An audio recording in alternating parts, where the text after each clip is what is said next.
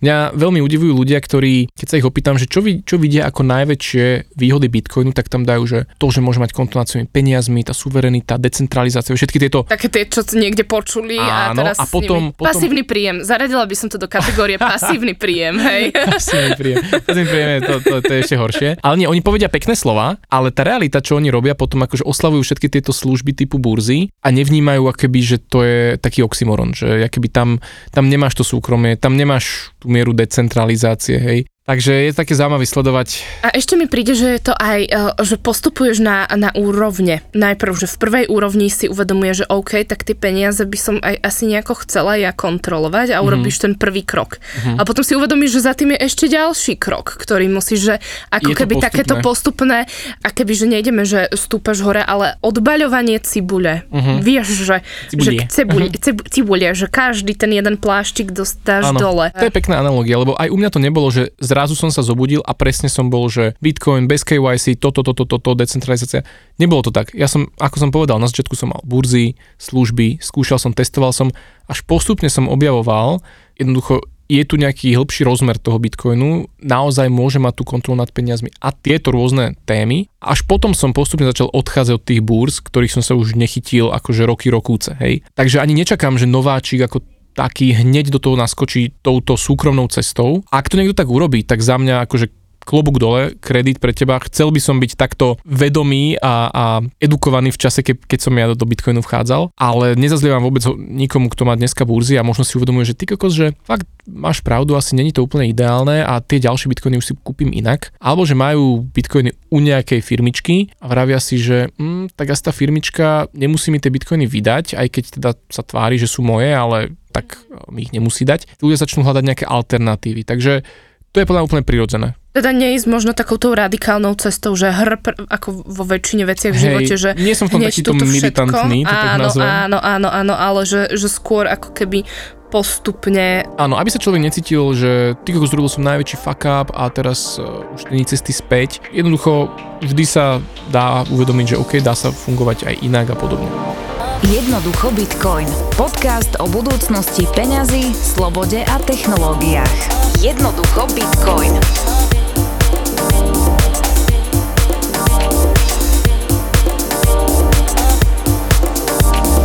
kice. Kice. Kice. Ideme dnes do kice? No, tak sa budeme rozprávať. Dobre, naozaj?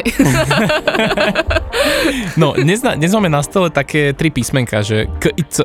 Budeme krásne Y uh, tsunami. Dobre, Mhm, nič. krásne. Vôbec, vôbec. Tentokrát to, to Nevydalo. nevydalo to. Nie, nie, nie. Dobre, no budeme sa rozprávať o KYC. Gabi, čo to je? Pozrel Know si si niečo? Your customer, client, Customer.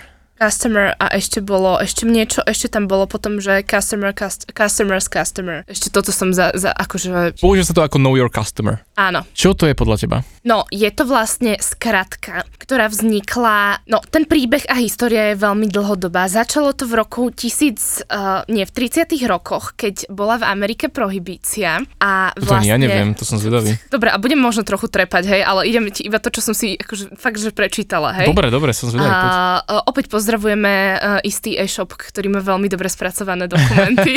Alza, halo. Áno, áno, halo, áno, druhýkrát. Ale nie, no. A tam som si prečítala, že vlastne mali prohibíciu a potrebovali nejako zistiť, že odkiaľ ten alkohol vlastne plinie Mhm. a nasledovali tých, ktorí mali najviac peňazí. Takže, takže Follow vlastne... the money.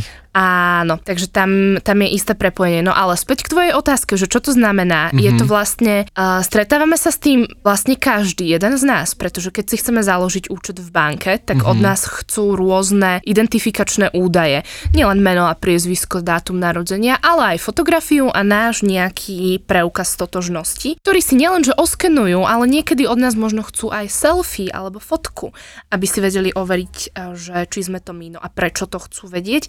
Nie preto, že by mali nejaké, uh, nejakú nástenku najškrečích uh, občianských preukazov, Klient fotiek. mesiaca Áno, áno. Ale ja som sa väčšinou smiala, že vyzeráš proste na tých fotkách ako Kriminálnik úplne. že? kriminálnik, hej, uh, a proste z istej krajiny, ktorú teraz nemôžem spomenúť, lebo to je proste absolútne nekorektné teraz spomenúť, OK. ale každopádne teda nerobia si z toho nástenku, že najhoršie vyzerajúci človek na občianskom, ale v úvodzovkách sa hovorí, že je to preto, aby sa zamedzilo praniu špinavých peňazí a teda uh, ziskom rôznych nelegálnych biznisov. Mhm. Akurát ako som si na 100% istá, ty mi povieš, že no pozor, pozor. Pôjdeme viacej do podrobností. Takže Pôjdeme do podrobností. čo Áno. povieš na tento môj výklad? A celkom dobre, o tej prohibícii som Celkom? nevedel. Pardon. Akože, fú, urobil si to dobrú, dobrú domácu úlohu, Gabo. No, o tej prohibícii som nevedel, ale áno, máš pravdu, deje sa to vlastne, sme s tým konfrontovaní všade. V bankách, hlavne vo finančných inštitúciách. No a krypto nevynímajúc. Takže toto KYC, praktika Know Your Customer sa preliala aj teda do krypta a v podstate, keď si bežný nováčik chce kúpiť bitcoin a nevie ako a zadá do Google, že chcem si kúpiť bitcoin, tak ho to zoberie na takúto nejakú platformu, ktorá mu ponúka, že my vám to predáme, my vás sa vám o to postaráme, ale musíte u nás splniť tieto a tieto podmienky, nahrať občiansky, potvrdenie o tom, že bankový účet je tvoj, to znamená nejaký teda výpis bankového účtu, aby si aj potvrdila svoju adresu a tak ďalej a tak ďalej. Není to nejaký rozmar týchto búr, že oni to nerobia preto, lebo presne chcú, ale tlačí ich do toho regulátor, tlačia ich do toho banky a jednoducho všetky ďalšie iné finančné inštitúcie, ktoré, na ktoré sú oni závislé. Aj nedávno som tu mal vlastne rozhovor s Jurim Bednárom, presne toto hovoril, že tie burzy v podstate sú tlačené bankami do toho, čo môžu a nemôžu robiť, lebo bankové účty, ktoré tieto burzy majú, sú pre nich úplne kľúčové. Vzťah s bankou je pre nich úplne kľúčový, bez neho by jednoducho nemohli fungovať. Treba ale asi povedať, že to nie je, že uh, regulácia, ktorú si banka vymyslela, ale tu si vypýtal štát. V podstate áno, štát a dokonca ešte paradoxnejšie, inštitúcia, ktorá vládne finančnému svetu, čo sa týka regulácií, je tzv. FATF, Financial Action Task Force, a je to malý kancel, ktorý, kde je asi 20 ľudí, sídla v Paríži a ovplyvňujú komplet celé finančné dianie na svete. Hej, že nastavujú tzv. odporúčania, ale tie odporúčania sú akoby implementované každou Preberajú bankou, ich. každým, každým štátom, pretože ako náhle by si ich neimplementovala, môže sa dostať na nejaký blacklistík a už s tebou banky nemusia robiť a tak ďalej. Čiže je taký veľmi poprepájaný uh, systém. No ale poďme sa baviť o tom, že prečo je to KYC zlé, prečo ja osobne to tiež považujem za neúplne šťastnú vec v kryptomenách. Mohli by sme ešte predtým, ako k tomu prídeme, lebo mne nie je úplne jasné, teda uh, nie som si istá, či to bude jasné aj pre poslucháčov, že si vlastne povedať, že, že teda stretávame sa s tým uh, v banke a že Mhm. čo to reálne ako keby znamená, že prečo, prečo to je, lebo možno to moje vysvetlenie nebolo dostatočne dobré. Čo, nie, uh, v podstate dobre si to povedala, banka alebo finančné inštitúcie chcú mať prehľad, uh, kto si tie účty otvára, kto kam tie peniaze posiela. Jednoducho, absolútna verifikácia daného klienta, aby presne vedeli povedať, že toto je on, aby žiadna transakcia, ktorá cez banku prejde, nebola anonymná. To znamená, dneska už bankovým svetom neurobíš anonymnú transakciu. Každá tvoja transakcia už e, je pripojená s tvojim menom a takéto už niečo sa nedá urobiť. X rokov dozadu ešte fungovali na Slovensku predplatné debetné alebo kreditné karty. Myslím, že Tatra banka to mala, že ty si vlastne za 20 eur kúpila nabitú kartu s 20 eurami, ktorá nebola na tvoje meno viazaná a mohla si ňou platiť. To znamená, mala si tam tú istú tú anonymitu tých online platieb. Zrušilo sa to, zakázali to a dneska už nič také uh, neexistuje. V nejakých krajinách sa mi zdá, že ešte také nejaké dojazdy sú, ale mám dojem, že Mizne to asi. Mhm, v Európskej únii sa mi zdá, že je to už úplne zmiznuté. Takže toto KYC je všade okolo nás, aj napríklad čo sa týka telefonátu alebo telefonovania. Si predstav, že na Slovensku si nevieš vybaviť anonymnú SIM kartu. Áno, to, s tým som sa už stretla. Viacero vlastne- mojich známych má anonymné simky z uh, Česka. Čech, áno, presne. Áno. V Če- Čechách sa ešte dajú, aj v nejakých iných štátoch, ale na Slovensku sa to už nedá robiť. Znova je to nejaký, nejaká forma kontroly a vždy je to zahalené tým rúškom, že boj proti praniu špinavých peňazí, boj Detské- proti financovaniu terorizmu, proti detskej pornografii, s tým sa ešte Všetko stretávam, možné. že za tým sa ako keby uh, z hodou okolností s Tomášom sa o tom často rozprávame, detskej lebo a, nie, nie, ale že, že vlastne zámienka, že proti korupcii, proti praniu špinavých Mhm. peňazí alebo child abuse, že sa Mhm. veľmi veľa vecí ako keby Zabaluje minimálne, áno, hej, minimálne pri tých uh, zneužívanie detí Mhm. a mladistvých to znie ako, že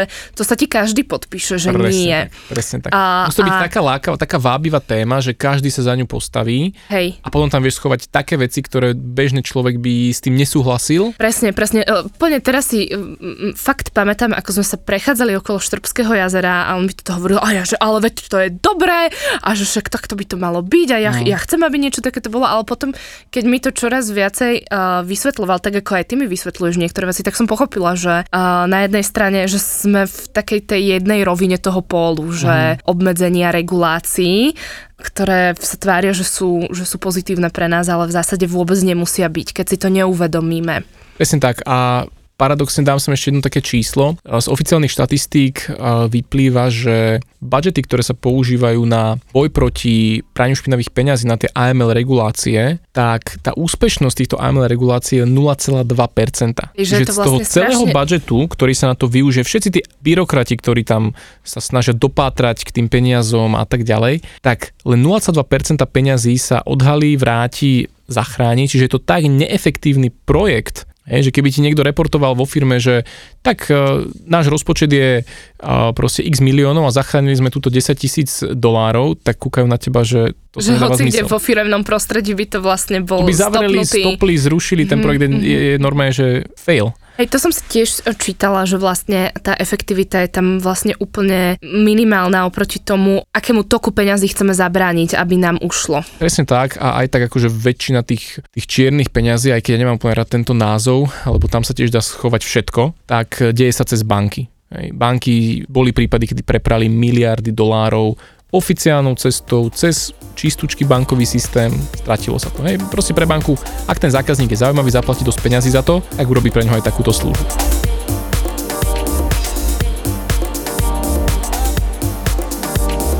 Nejak tá moja genéza napríklad v Bitcoine bola taká, že na začiatku som hľadal cesty, ako si nakúpiť Bitcoin čo najlacnejšie. Čiže aby som dal čo najmenší poplatok za to. No a samozrejme to ťa navedie k takýmto burzám, k rôznym službám, kde proste zaplatíš kartou, pošleš z bankového účtu a potom ten nákup ťa vidie nejakých 0,1-0,2%.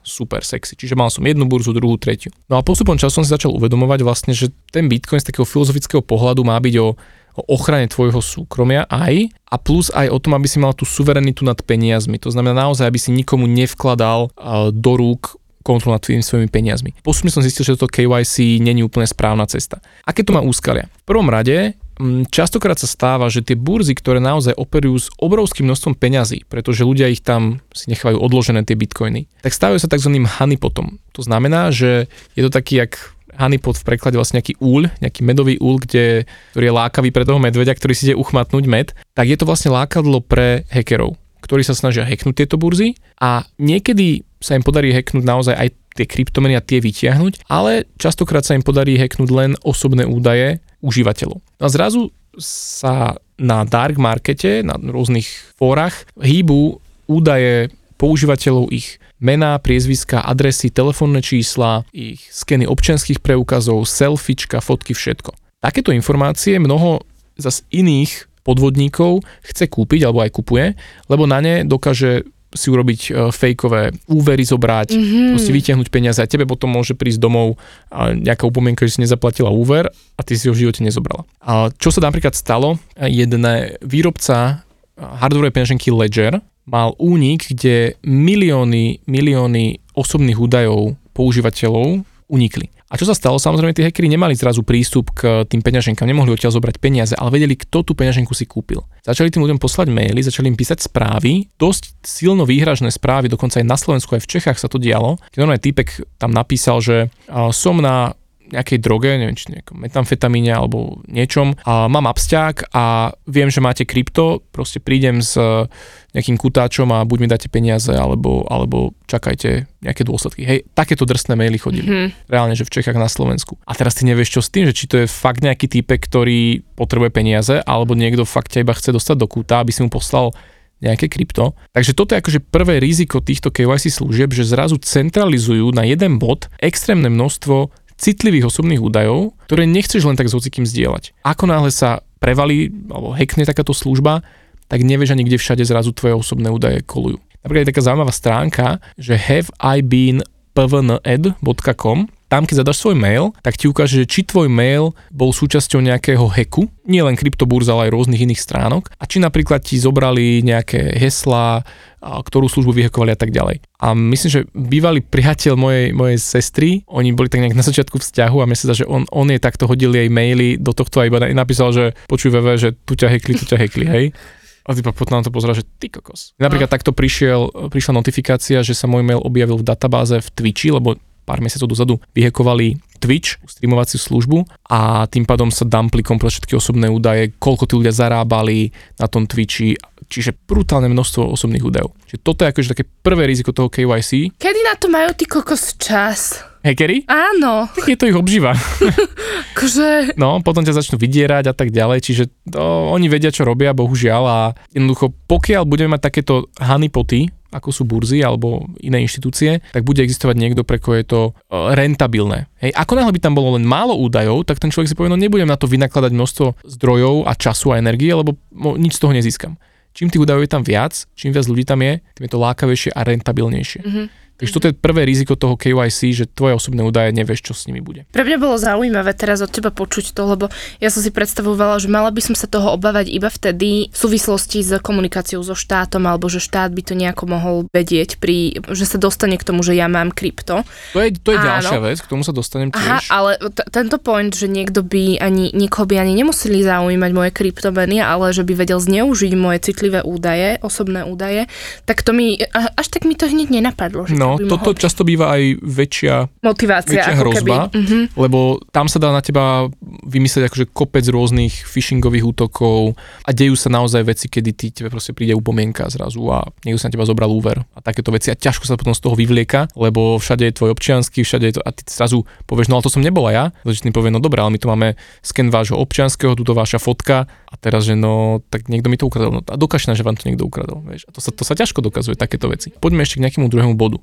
Prečo nie KYC? Cenzúra. Cenzúra zo strany štátov, zo strany inštitúcií a burz. Najhorúčejší príklad z nedávnej minulosti je práve Kanada. A tam, čo sa dialo vlastne, ak podporovali tých trackerov, tak zrazu štát vydal...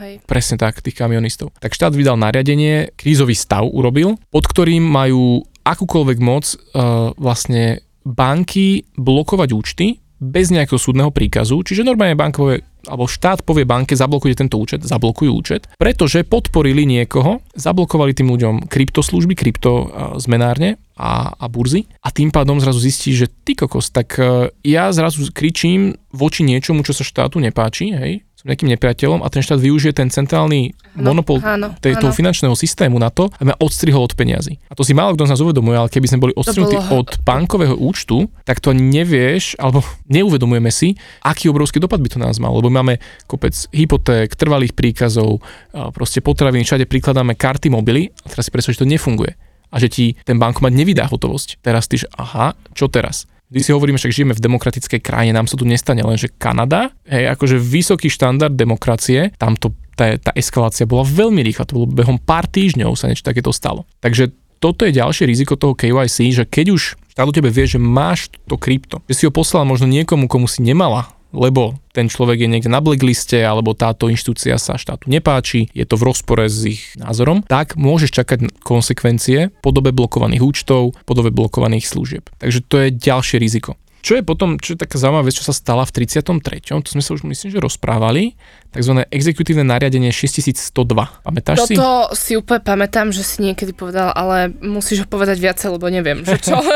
ale 62 si pamätám. Čiže nariadenie 6102 je nariadenie americkým prezidentom Rooseveltom z 33. roku, ktorý nariadil ľuďom, alebo zabránil im vlastníctvo, súkromné vlastníctvo zlata. Nechal im samozrejme nejaké šperky, nejaké drobné mince a podobne, ale museli pod, na, pod týmto naradením vlastne odpredať štátu za dumpingovú cenu, naozaj za oveľa nižšiu cenu, než reálne zlato malo hodnotu. V podstate zlaté nugety, tehličky, aj nejaké ďalšie mince a tak ďalej. A ak to neurobia, tak tam bola pokuta 10 tisíc dolárov, čo na tú dobu obrovské číslo, hej, v 33. alebo basa na 10 rokov. Hej, a mali na to tí ľudia, myslím, že 2 týždne alebo koľko. Čiže panika jak hovado a primárne sa to týkalo ľudí, primárne boli cieľní ľudia, ktorí mali toto KYC nazvem a mali v bankách alebo v nejakých depozitných schránkach uložené to zlato. Ty keď si mala zlato niekde od suseda, že si kúpila áno, áno, z ručky áno. do ručky a mala si ho doma pod vankúšom, OK, nedala si, ale nikto nevedel, že ho máš. Akože nerobili sa nejaké domové prehliadky zase. Ale tí, ktorí ho mali oficiálne, dali banke, že banka ukáž nám všetkých ľudí, ktorí u vás, u teba toto majú, zlato sa zabavuje, týmto ľuďom pošli toľko to peňazí za to, vybavené hotovo. Toto je niečo, čo, čoho sa osobne bojím, že môže nastať aj v Bitcoine. A hlavne sa to bude týkať ľudí, ktorí majú Bitcoin na burze, alebo si ho tam kúpili, a nie u seba nejakých peňaženk. Presne, a nie u seba v peňaženkách, lebo na, ten, na to, keď už to máš na svojom trezore, tak na to ti už štát nevie siahnuť priamo. On ťa vie nejak sa snažiť donútiť, aby si mu to vydala, ale nemôže to úplne zabaviť. Takže keď to máš na tej burze, alebo v nejakej službe, v nejakej, nejakej tretej strany u niekoho, kto sa ti akože o to krypto stará, tak tam si vlastne naozaj v moci toho štátu, a keď ten štát nariadi tomu, tej inštitúcii, že toto sa zabavuje, tá inštitúcia, ona, ona to urobí. Dokonca teraz e, nedávno šéf Krakenu, čo je jedna z najväčších púrs, m, povedal, alebo sa ho aj pýtali, že, že počuj, že keď, keby za vami prišli a povedia tento executive order, že musia zabaviť krypto, tak čo vy na to? Antipek povedal, že počujte ľudia, že my by sme sa podvolili, jednoducho, že ak by nám toto naradili, nemáme na výber, preto vám všetkým hovorím, že u nás si len krypto nakúpte a rovno ho dajte preč. Mm-hmm. Lebo my by sme vám ho museli zablokovať. Čiže to, a to už je sila, keď ti šéf jednej z najväčších burz na svete toto povie, tak to už je naozaj také, že kamo dávaj si pozor, lebo nevieš, kedy to môže sa nastať. Čiže toto je ďalšie riziko toho týchto KYC služieb, u ktorých to krypto máš. To, že si ho potom vyťahneš, je fajn, to je, to je akože prvý dobrý krok, ale už niekde je zapísané pri tvojom mene, že si si ho nakúpila toľko a toľko. A potom ten štát sa opýta, no dobre, a kde ho máte? Dokážete nám, že ste ho predali, alebo že už ho nemáte. Ak nám to nedokážete, tak my budeme s vami operovať, ako že ho stále máte. A môžu tam ísť nejaké dane z nezrealizovaných ziskov a tak ďalej a tak ďalej. Tá burza aj vie, kam si si ho vybrala, na akú peňaženku, či tá burza má všetky informácie, koľko si kúpila, kedy si kúpila, pri akom kurze, kam si si ho poslala. Toto sú informácie, ktoré ja osobne, a to odporúčam aj ľuďom, by nemali chcieť, aby hoci kto mal k tomu prístup, alebo aby to mohlo byť zneužité, lebo to vie byť zneužité. Hej. Znova je to centralizované, nejaká databáza všetkých týchto informácií, ktorá vie byť v rukách nejakej inštitúcie alebo entity dosť nebezpečná. Takže toto sú ako keby tie, tie rizika toho KYC, a na tieto by sme si mali dávať pozor. Mm-hmm. Zachytila som v bitcoinovej e, komunite Česká Slovenska, že vlastne nie je toto ale jediná e, nejaká možná cesta, ako by mohol bitcoin fungovať a vlastne by si ho mohla osvojiť väčšina ľudí. Je to že to taká... sa, sú tam ako keby roz, vnímam, že je to taká rozdelená komunita, uh-huh, že ako uh-huh. k mhm. tomuto pristupovať. Ešte tento, táto téma KYC je veľmi rozporúplná v komunite, úplne s tým súhlasím. A ja som na začiatku tiež bol skôr myšlienky, že bez takýchto služieb sa tá majorita do toho nedostane. Že bez takýchto služieb neurobíme tú veľkú adopciu, akú by sme chceli. Uvedomujem si však, že ak budeme podporovať takéto služby a budeme to potlapkávať po ramene, že však je to v pohode,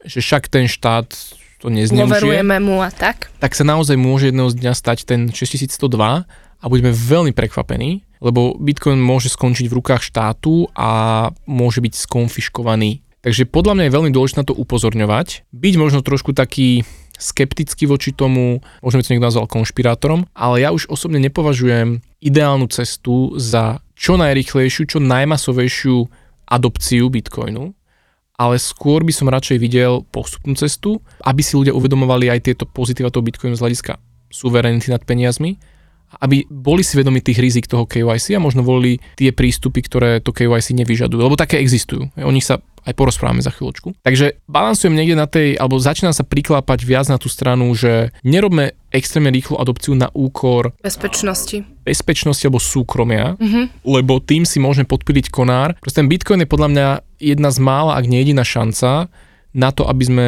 ako ľudstvo, ako spoločnosť, teraz oddelujem spoločnosť a štát, aby spoločnosť zobrala kontrolu nad svojimi peniazmi z rúk štátu. Keď sa to nepodarí, nepodarí pri Bitcoine, tak som veľmi skeptický, či iný projekt úspeje, lebo ten štát si už dá kúrňa pozor, aby nejaký projekt narastol do takejto do takéhoto veľkého rozmeru, ktorý už není kontrolovateľný z jeho, z jeho strany. Tam som natrafila ešte aj na takú, um, podľa mňa vtipnú metaforu, že ty vlastne sa chceš vymaniť z uh, moci štátu, ktorý má väčšinou nad tými finančnými prostriedkami, teda m- alebo môže mať uh-huh. a vlastne od neho si chceš pýtať povolenie na to, že, že ty mu dáš tie údaje, aby si vlastne, že, že taký začarovaný kruh, že mi to uh, ako keby prišlo také veľmi vtipné, že, že vlastne chcem sa oslobodiť, ale idem si pýtať povolenie na to, že, že, že že Môžem sa vlastne prosím môžem. oslobodiť? Prosím, môžem sa oslobodiť a, ja, no, že, že je to taká, taká hlava 22 Áno, áno, s vlastne. tým súhlasím. To je presne, keby revolúcie v minulosti museli byť schválené aktuálnym štátom a vedením, tak asi by to neboli revolúcie a ne, nestali by sa, hej?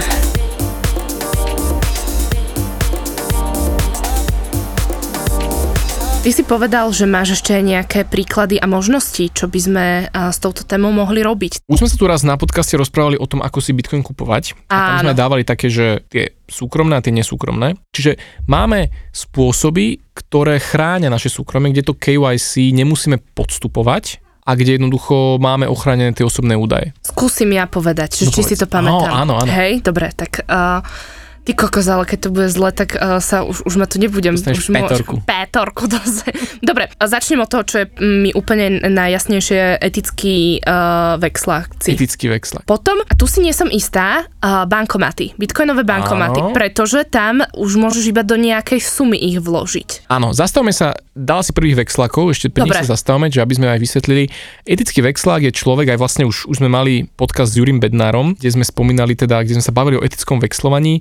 Je to spôsob, ako si od niekoho môžeš kúpiť bitcoin a to môže byť tvoj kamoš, môžete mať nejakú uzavretú skupinu, kde si budete takto, jeden chce raz predať, druhý chce kúpiť, tak si od seba jeden od druhého kúpite a nemusíte podstupovať žiadne občianske preukazy a registrácia a tak ďalej. Takže etickí vexláci sú podľa mňa super spôsob, aj keď škoda, že slovičko vexlak má veľmi zlú konotáciu v našom Áno, ja tam vidím regióne. tú o, nafúknutú šušťakovú bundu proste pred hotelom Kiev. Ja to tam vidím. Áno. S takými vzormi, takými taká rúžovo, také zvláštne farby, vieš, že mental, tak- áno. mentalková a takáto, no, no, no, také čudné vzory, no, Ja vidím sa, to chystám, tam. ja sa chystám už dlhšie na ten film Bonnie a Clyde, lebo ocno mi to odporúča, že to je o vexlákoch, tak si to schválne chcem pozrieť, že, že jak tá doba vtedy vyzerala. No, takže to je jedna téma a je podľa mňa dobrý spôsob, len nedá, neexistuje žiadna databáza týchto, že ah, vygooglím si, kde sú etickí vexláci. Nie, ne, nefunguje to Znova tak. je to vlastne na tom človeku, aby si uvedomil, že ktorému človeku dôverujem. Dôver, človek človeku vie dať iba dôveru. A Bitcoin. A Bitcoin.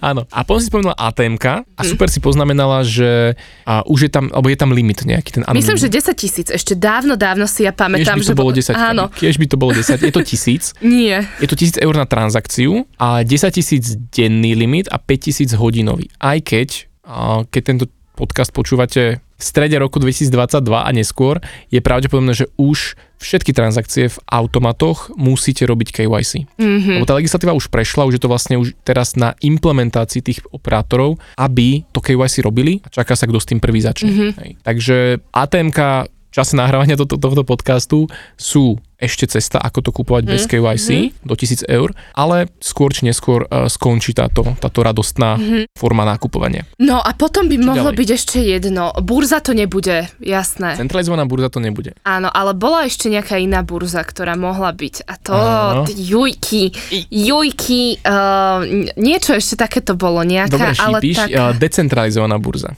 To decentralizovaná burza a v skratke, znova už sme to uh, raz rozprávali na podcaste, je to v podstate taký, také miesto, kde sa stretávajú, dalo by sa povedať, títo etickí vexláci alebo ľudia, ktorí chcú kúpiť a predať bitcoin. Čiže je to také trhovisko, virtuálne trhovisko, virtuálny bazár na bitcoin. Ty tam môžeš prísť a napíšeš tam ponuku, chcem kúpiť toľko a toľko bitcoinov za takú a takú cenu pri tomto kurze a niekto tú ponuku zoberie, ak taký inzerát, zrealizuje sa obchod, vybavené. Takže to sú tzv. decentralizované burzy. Jedna, ktorá funguje veľmi dobre, je BISK, BISKV, .network a ďalšia, ktorá funguje je hodl hodl.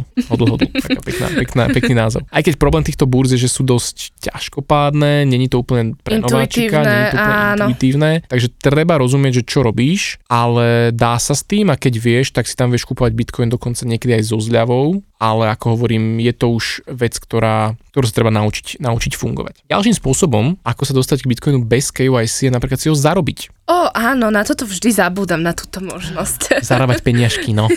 A, a to je podľa mňa skvelý spôsob. Ja napríklad takto občas zaplatím niekomu, alebo občas zaplatia mne um, za nejaké drobnosti. Takže je to, je to fajn forma, ako s tým bitcoinom robiť a naozaj ho používať ako peniaze. Lebo keby sa niekoho pýtal, že ako získam eurá, no tak človek ti povie, tak chod do roboty a zarob si, hej. Hej. Takže podľa mňa odpoveď môže fungovať, ako získam bitcoin, tak vypýtaj si od niekoho bitcoin, alebo nájdi si job, nájdi si činnosť, kde ti niekto je schopný a ochotný platiť v bitcoine. Alebo zaujímavá uh, alternatíva, my to voláme tzv. že proxy, sa to volá.